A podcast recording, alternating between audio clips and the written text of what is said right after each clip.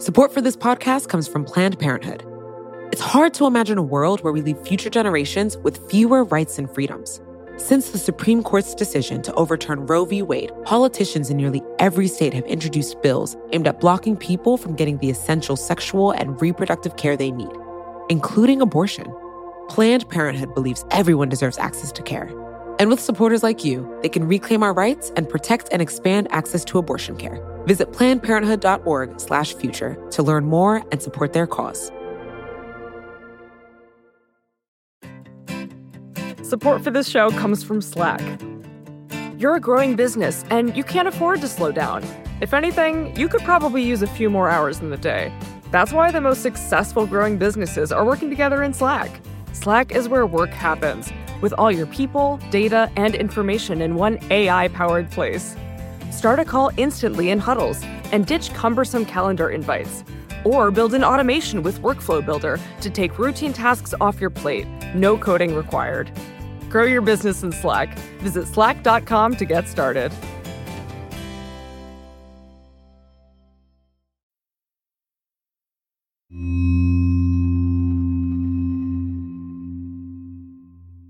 I'm Vox senior correspondent Jamil Smith, sitting in for Sean Rameswaram.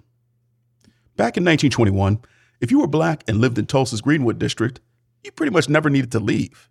You would find hotels, beauty salons, barbershops, movie theaters, dance halls, pool halls, grocery stores, restaurants, haberdasheries, clothing stores, shoe shine shops, jazz clubs, and a number of service providers, including doctors, lawyers, accountants, and dentists.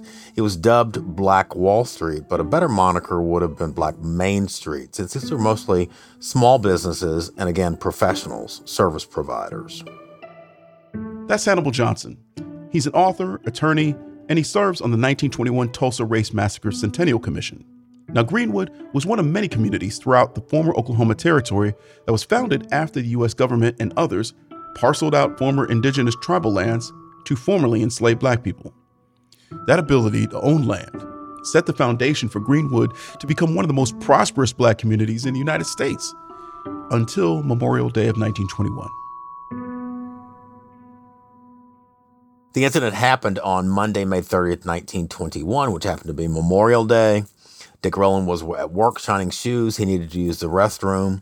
Tulsa was a highly segregated city. He knew that his options were limited. He knew of a restroom in a downtown building called the Drexel Building on an upper floor. He walked over to the Drexel Building, entered the building, boarded the elevator. Something happened on the elevator. We'll never know exactly what it was, but it apparently caused the elevator to jerk or to lurch. Dick Rowland bumped into or perhaps brushed up against Sarah Page. She overreacted, began to scream. The elevator landed in the lobby. Dick Rowland, frightened, ran from the elevator. Sarah Page, distraught, exited the elevator, and she was comforted by a clerk from Renberg's, a locally owned store. She told him of being assaulted in the elevator. He was concerned and he called the police. She would later recant, retract that original version of the story, refuse to cooperate with prosecutors after they arrested Dick Rowland for the attempted assault. The next day, May 31st, 1921, the Tulsa Tribune ran a story entitled Nab Negro for Attacking Girl in an Elevator. It was a false narrative of an attempted rape in broad daylight in a public building in downtown Tulsa. A large white mob, mostly white men, gathered on the lawn of the courthouse, and there were rumors among the white mob that they were going to attempt to overpower law enforcement and lynch Dick Rowland. Eventually, a group of several dozen black men uh, marched down to the courthouse, intent on protecting Dick Rowland from what they thought would be a certain death by lynching. As they approached, words were exchanged between the much larger white group, which numbered ultimately in the thousands, and the smaller black group, several dozen men. A white man tried to take a black man's gun. The gun discharged, and in the words of one of the survivors of the massacre, all hell broke loose after that. So the violence lasted roughly 16 hours. And black men put up a vigorous, robust defense initially, but it was short lived because they were outnumbered, outgunned, overmatched. The teeming white mob spilled over into the Greenwood community, the black community, Black Wall Street, destroying everything in sight, burning, shooting, looting. Many of the men in the white mob had been deputized by local law enforcement. They prevented the Tulsa Fire Department from putting out the fires that raged. Airplanes flew overhead, officially on reconnaissance missions, but according to a number of eyewitnesses and survivors, the planes either strafed the community with bullets and or um, dropped some sort of incendiary devices on the community, bombs, some sort of devices that may have been dynamite, may have been kerosene, may have been nitroglycerin, something that caused the fires to spread more rapidly and burn more brilliantly. When the dust settled, most people who have looked at this believe somewhere between 100 and 300 people, most of them black, were killed. Hundreds more were injured. At least 1,250 homes in the black community were destroyed, as were scores of businesses and other commercial establishments. Property damage conservatively estimated at the time was 1.5 to 2 million dollars. Again, that's a lowball estimate, but even that translates to well over 25 million dollars today. Uh, many black folks spent days living in internment centers throughout the city, very much like people of Japanese ancestry were interned during World War II. The real narrative here, though, is that of the indomitable human spirit because even as the embers from the massacre still smoldered, the black community began to rebuild and rebuilt sufficiently by 1925 to host the national meeting of the National Negro Business League, which is Booker T. Washington's Black Chamber of Commerce. By the early to mid 1940s, there were well over 200 documented black owned and operated businesses back in the Greenwood district. So, this is the story of the human spirit.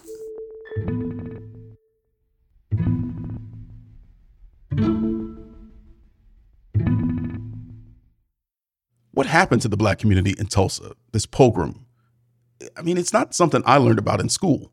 Same goes for a lot of Americans. Can you tell us how you first learned about this and how you view the silencing of this particular tragedy? I, I would say first that um, we don't do a good job here, being in America more generally, uh, in talking about hard history, history that that is not not pretty. We, we, we tend to want to sanitize history and marginalize the history of people of color, let's just be honest. And Tulsa is no exception. There are a number of psychological d- dynamics that really feed into that tendency to uh, silence or erase this history. And Tulsa, specifically, in think about 1921, what was Tulsa doing? Tulsa was on an upward trajectory toward becoming the self-described oil capital of the world. So the leaders of Tulsa, these were white men, didn't want this stain on Tulsa's reputation. They were trying to position Tulsa as a cosmopolitan city. So they wanted to, to, to, create a pristine reputation for the community. So not talking about this, pretending it never happened, was part of that desire. There was also in 1921 after the massacre shame in sectors of the white community. Shame that they had allowed this to happen here in Tulsa, a city that they took, took great pride in. In the black community, there was post traumatic stress disorder, anxiety, and fear associated with the event. Fear that the, the event could recur if they would step out outside their, their place. When you, you talk to some of the survivors, many of the survivors were living 20 years ago. Uh, there was a commission that studied these events and interviewed survivors between 1997 and 2001. I was here then. I had the privilege of meeting some of the survivors who had really vivid memories of the event. The bullets were just raining down over us. The airplanes was up, just raining down the bullets, and I could see them and I heard them, and I was so frightened. I pulled away from my parents and ran into this chicken coop with all the other people. And I got into the corner of that, just scared as I could be. But my father came in there, and I had to leave out with him so I could be, stay with my family. So that was it. And, and many of them talked about that in their families, the history wasn't talked about because the elders were concerned about burdening the children and somehow hobbling the children with this torturous history. So they decided not to talk about it. So for, for many years, this history went undercover, sub rosa. It was not incorporated in the textbooks. Think about how do we know what we know in terms of history? We know it because typically we learned it from from school in our and it was included in our textbooks. If you want a great swath of, of folks to know something, then you put it in the textbooks in the public schools. That didn't happen for many, many, many years. You've been writing and lecturing about what happened in Tulsa for two decades now. But when did it really become a larger part of the public consciousness? Is that moment now? Or was it back in, say, 2019 when Watchmen, the HBO show, depicted the massacre in its first episode? I think it was the re- release of the report by the Riot Commission in 2001. It, it's not, it, I don't think it's recent events. I mean, there's renewed attention. More people are learning about the history, but there was a great deal of attention given to that report, international attention to the report in 2001. And that's when curriculum began to change, when public discourse began to include this, when people in Tulsa began to talk about how do we repair the damage that remains from the massacre? What is the legacy of the massacre? These types of questions.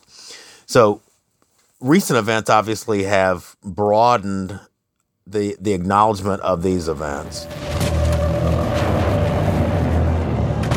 and popular culture, the Watchmen and Lovecraft Country, their use of this history as part of their art, narrative arc has been important because it's a gateway uh, for people to begin to learn about the, the actual history. Right?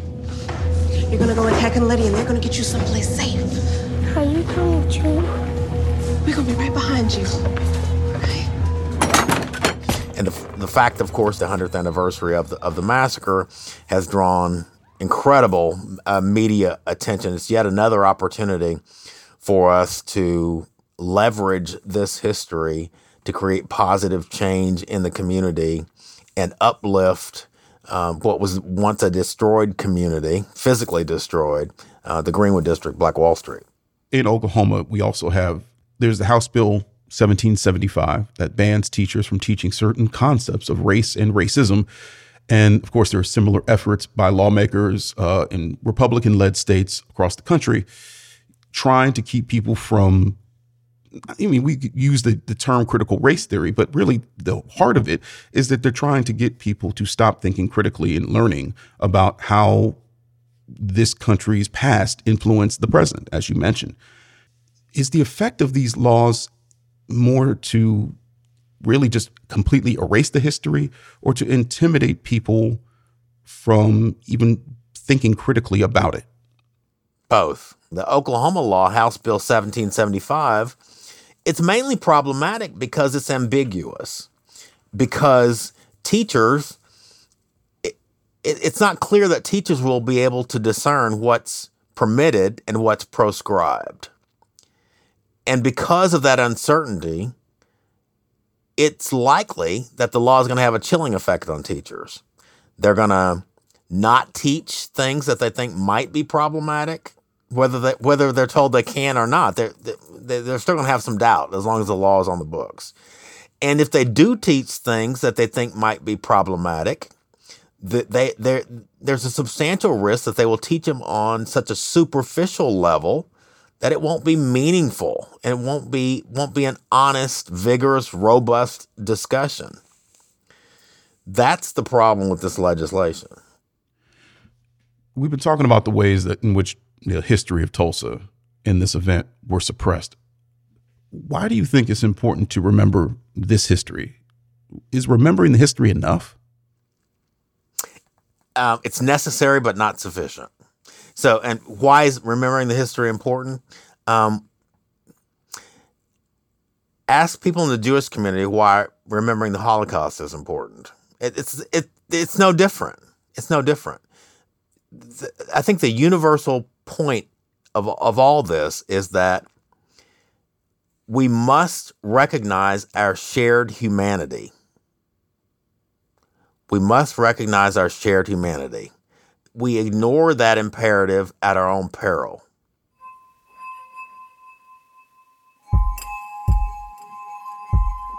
So, if we recognized our shared humanity, the Holocaust would not have happened. If we recognized our shared humanity, the 1921 Tulsa Race Massacre would not have happened. If we recognized our shared humanity, there wouldn't have been lynching in the United States.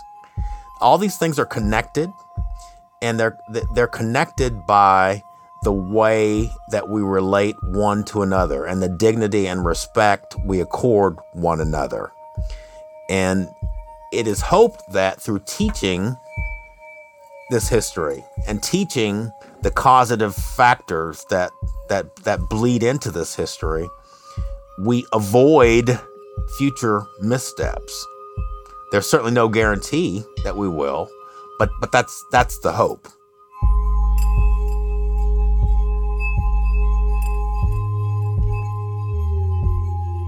Hannibal Johnson is the author of Black Wall Street 100 An American City Grapples with Its Historical Racial Trauma. After the break, a member of Congress tries to open the courts for descendants of the survivors.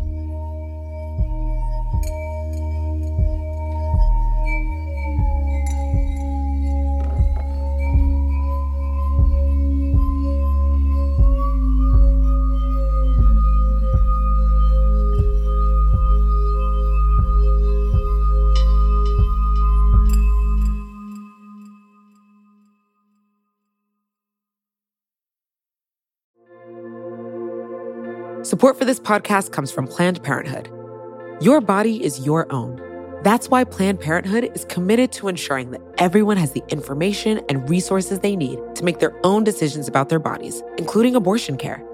Today, lawmakers who oppose abortion are challenging Planned Parenthood. Affordable, high quality basic health care for more than 2 million people is at stake. Planned Parenthood believes that health care is a basic human right. That's why they fight every day to push for common sense policies that protect our right to control our own bodies.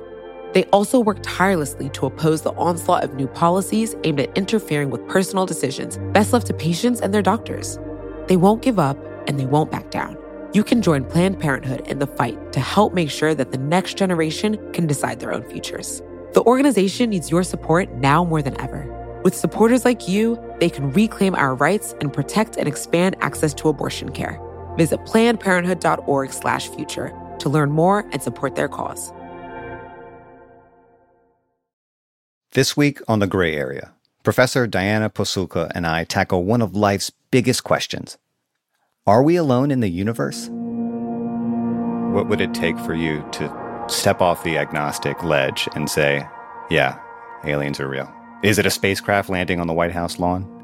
Well, something that was anomalous in 1952 did fly over the White House. And that's one of those cases that is still weird. that's This Week on the Gray Area, available wherever you get your podcasts.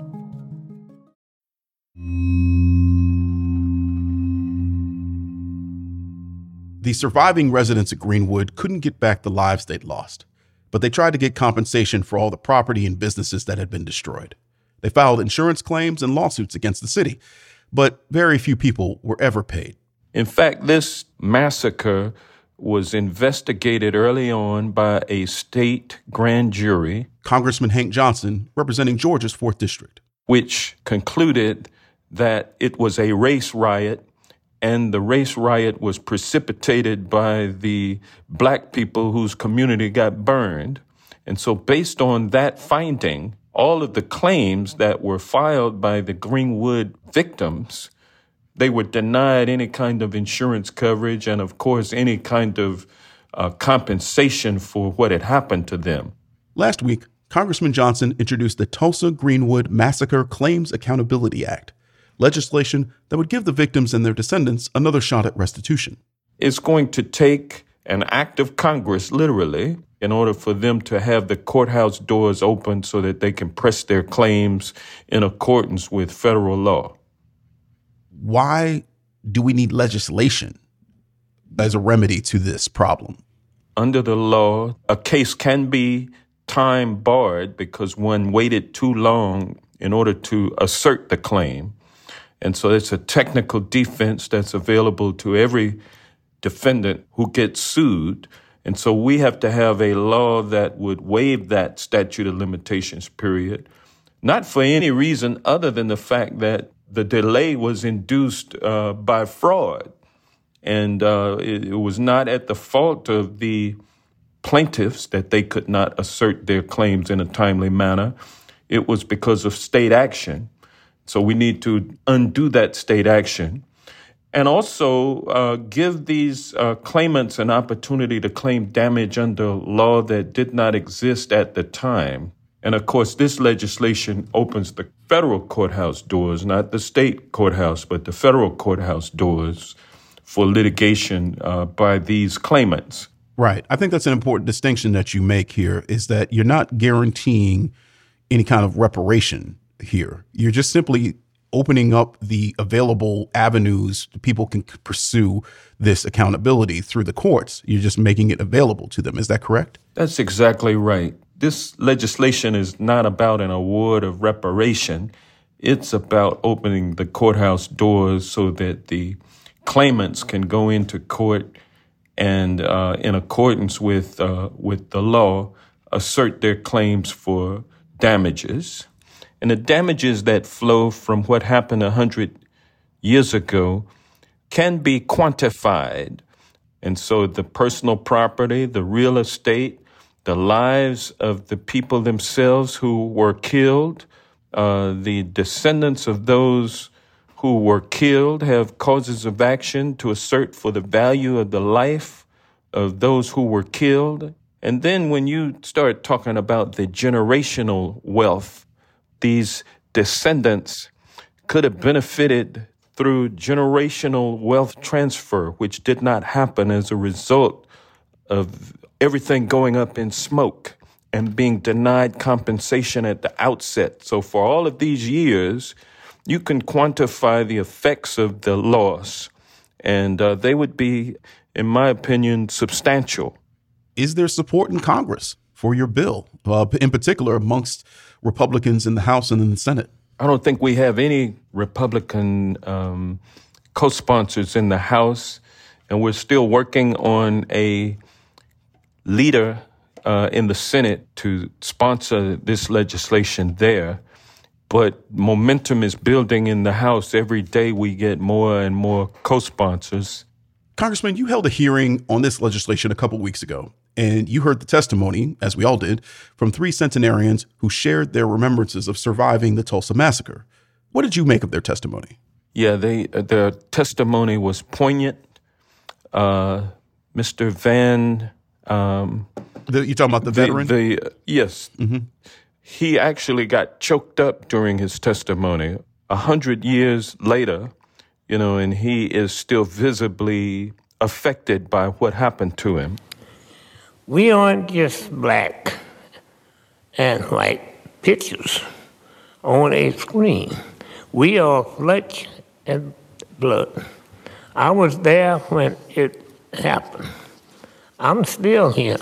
That's right the ladies who testified reminded me of the um, elderly people in my family that uh, I have known, my grandmothers, you know, my aunts, and how they used to sit on the back porch and talk about things. But then when we came around, the young people, they would shush up and stop talking, and they never let us know what they were talking about. But we found out later. Mm-hmm what had happened? The night of the massacre, I was awakened by my family.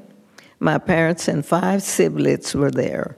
I was told we had to leave, and that was it. I will never forget the violence of the white mob when we left our home. I still see black men seen being shot, black bodies lying in the street. I still smell smoke and see fire. I still see black businesses being burned. I still hear airplanes flying overhead. I hear the screams. I have lived through the massacre every day. Our country may forget this history, but I cannot. You know, it was really a, a strong sense of um, appreciation for what these folks have been through, what they have endured, and what they have accomplished in their time on this earth, and for them to be able to appear before Congress in a hearing that was televised to the nation. And I felt, uh, you know, it was deeply motivating for me, and I'm sure for my colleagues who were there with me.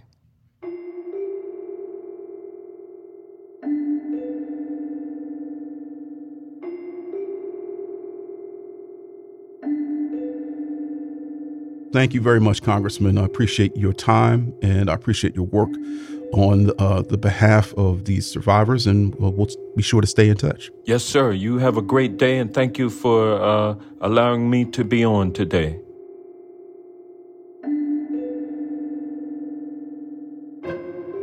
Filling in for Sean Rameswaram, I'm Jamil Smith. It's Today Explained.